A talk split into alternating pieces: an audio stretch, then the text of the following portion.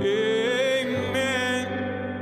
Amen. It's time to go to church. Take me to church. Here to preach to the choir from the bully pulpit, Pastor Micah Beckwith. ninety-three W I B C, it is the Kendall and Casey Show. I'm Rob Casey's here. Let's go to the drive hubler dot com hotline, the conservative voice of the state of Indiana. Micah Beckwith joins us now on the drive hubler dot com hotline. All right, Beckwith, we got a big problem, and the problem is that Abdul is reporting that if indeed Silent Suzanne Crouch is the nominee for governor on the Republican side, she's going to pick Greg Pence, which means it is now your patriotic and constitutional duty to declare right now you are running for lieutenant governor to stop Greg Pence. The floor is yours.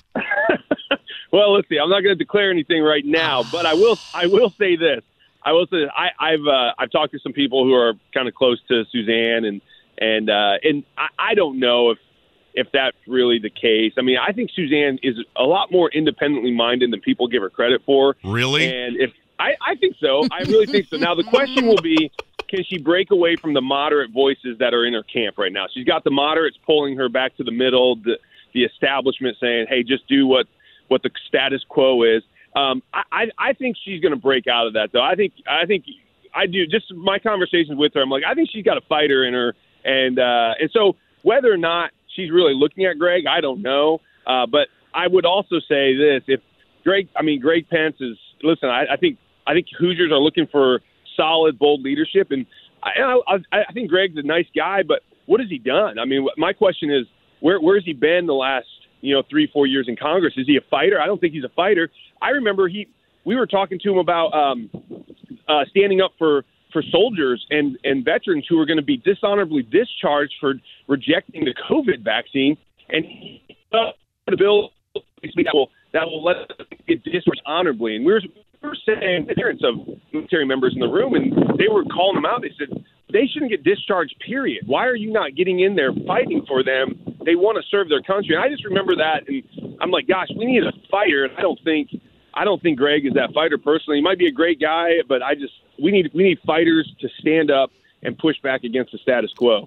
All right, Micah, the big deal now, the House and Senate have sent a bill to Holcomb, which says basically you can't chop or grow anything on your kid. The kid is what the kid is until the kid wants to be an adult and make the chopping and growing decision himself. Mm-hmm. I picture Holcomb's just sweating buckets down there in his office right now because he's got to make a big choice whether to sign this bill or not. I, I think he's going to probably veto this bill. What say you? If he vetoes the bill, it's just the nail in the coffin on his legacy. I think he's saying, I'm a moderate, I'm a rhino, I don't care about true constitutional protections, life, liberty, and the pursuit of happiness. Why would you ever in a million years think it's okay to ruin a child's life that way? And uh, and and I, I I think he's in, beholden to the teachers' unions. I think that's why I think that's why he's probably sweating bullets is because I think he made a deal with the teachers unions in twenty twenty. If you remember, they did not come out and endorse anybody. And they're always Democrat. Teachers unions are, are as Democrat as they come. And the teachers union stayed out of the twenty twenty Democratic race. And I think there was a deal that was made. And I think he was beholden. I think he's beholden to the teachers union. And they're saying, no, we want to be able to mutilate children. We want to be able to warp their minds and indoctrinate them. And we want to, they, they're the state's property, not the parents' uh, responsibility. So, so anyway, that's that's what I think's going on, probably behind closed doors. All right. Well, last year he vetoed the bill that barred female transgender athletes from playing with their peers, right? Yep. So, yep. What do you think? Is he going to sign this one? If you were a betting man, what are the odds of this latest one? Well, I think he's probably going to sign it because. I don't think he – I think he, he he knows there will be a huge, huge fight on his hands if he want, if he vetoes this, if he even comes close to thinking about vetoing this. And and I don't think Holcomb's a fighter. I, I think he I think he is the uh, path of least resistance is, is his uh, is his M O. And so if if he does this, he is basically saying, I am a leftist, as left as they come. And I think the, the legislature will probably find a little bit of courage to stand up to him if he does. They did it last year with the women's sports bill, um, and it was a big win for the legislature. I think it, it propped up people like, uh, you know, Speaker Todd Houston. It propped up some of our, our legislative uh, leaders, and they, they look like the fighters and the and the true conservatives. And while while Holcomb was was you know pinned as the leftist, uh, you know, just rhino in the governor's office. So so I think that's I, I don't think he'll veto it personally, just because I, I don't think he wants to fight. Uh, Micah Beckwith, our guest, we're talking about the bill that has cleared the House and the Senate, basically a trans ban of sorts for children. And uh, again, we believe here on the Kendall and Casey show, the chopping and growing should be left to the adults. We think that's a good thing. Now the question is, will the governor sign it? I do have one question, though, Beckwith, and these are your friends, so maybe you can decipher what the, what, what is going on in their mind. So they did pass this bill that says children cannot be mutilated uh, until they're adults, and then they can make that choice, which is great. However, they also refused to hear a bill in the Senate, and we talked about this with you, I think, a couple weeks ago, after it passed the House, which said parents could not have their kids taken away from them by D C S if they don't support transitioning.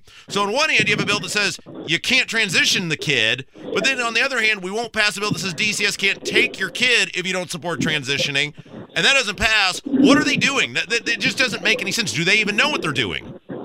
Well, I think they're Republicans, uh, and and I'll kind of throw the same uh, the same thing on them as I said about Holcomb. Sometimes they, they avoid the fight. Sometimes they say, we only have so much fight in us for this session. We need to pick our battles very wisely. And I, I to which I say, it's like, no, fight. Fight everywhere you can. Fight every front there is. I mean, you do what's right and only do what's right and never back down. And uh, and to your point, that, that bill is a great bill. It would keep children in the hands of parents if parents say, hey, listen, we don't affirm you in your identity. I mean, would we do this if a kid wanted to be a pirate and they said, hey, mom and dad, I'm gonna I want my eye to be plucked out, I want my leg to be cut off, give me a stump leg, and I want to be a pirate when I'm th- I wanted to be a pirate when I was thirteen years old. I'm glad my parents had the wisdom and foresight to say, son, we love you, but you're not a pirate. And and you know, and, and, and D C S would have come in and taken them and said, you're not affirming this this boy's identity. He really believes he's a pirate. We would say that's laughable, but here we are in twenty twenty-three with the same thing happening. And so Republicans just need to fight. They just need to stand up and tell the woke leftists, who are a small minority in Indiana, by the way. It is not the majority. The majority of Hoosiers overwhelmingly believe these bills are good bills. And, uh, And so we just need strong, bold fighters to say, no, we want it all, and we're going to get it all this session. Micah, I want to ask you, on the heels of what happened in Nashville, a lot of people are saying now that the transgender movement is really a mental illness movement, or a, a mental illness situation, yeah. rather. Uh, what do you think of that? A hundred percent. I agree with that. It, it is mental illness. It's, and you know what, up until about eh, five, ten years ago, even uh, medical professionals overwhelmingly, unanimously were saying transgenderism is a mental illness. Someone believes they are something that biologically they are not. And what we saw yesterday just is heartbreaking. Uh, it, it, it is that I, I hate, I hate seeing that. And, uh, but, but we have to recognize we're, this is demonic confusion. Uh, you know, the Bible says that God is not the author of confusion. The devil is the author of confusion. When people are confused, like this woman was, Uh, they do wicked things like what she did yesterday. And we have to be a society that goes back to objective truth. This is God's truth is the truth. And we're not going to give we're not going to give o- o- ourselves over to confusion just because it's politically correct to do so. And uh, and so but what you saw yesterday was the fruit of confusion from the transgender movement, without a doubt. Uh, before we let you go, you're in Washington, D C. What are you doing there? Yeah, so... Again, you're um, always somewhere. You're everywhere but where you live. no, no, listen, we got work to do, man. This is uh, coming out, bringing the Spirit of the Lord to Washington, D C, and, and the Bible says where the Spirit of the Lord is, there is liberty, and we need liberty now in our nation big time. And uh, But we're, I'm out here with about eighty pastors from around the country uh, with an organization called Faith Wins. It's my friend Chad Connolly. He used to be the South Carolina uh, Republican chairman. And uh, he started an organization a few years ago called, called Faith Wins, and they, it's all about organizing pastors to get engaged. And, and they have a huge uh, win under their belt. They they were instrumental in getting Glenn Youngkin elected in Virginia uh, a year and a half ago. And it, it was all because pastors got their church members to go and work the polls, and they did voter registration within churches. And that, and even Youngkin, Glenn Youngkin has attributed his win in Virginia to Faith Wins and the pastors getting involved. If they if they wouldn't have done that, Youngkin would have lost. And so that's what he's training pastors around the country to do. And so at Life Church and in, in Indiana, we're we're we're in this, we're in this battle. We're not backing down, and we're getting people registered to vote. We're saying get out and vote for godly men and women and uh, we're taking back our country locally.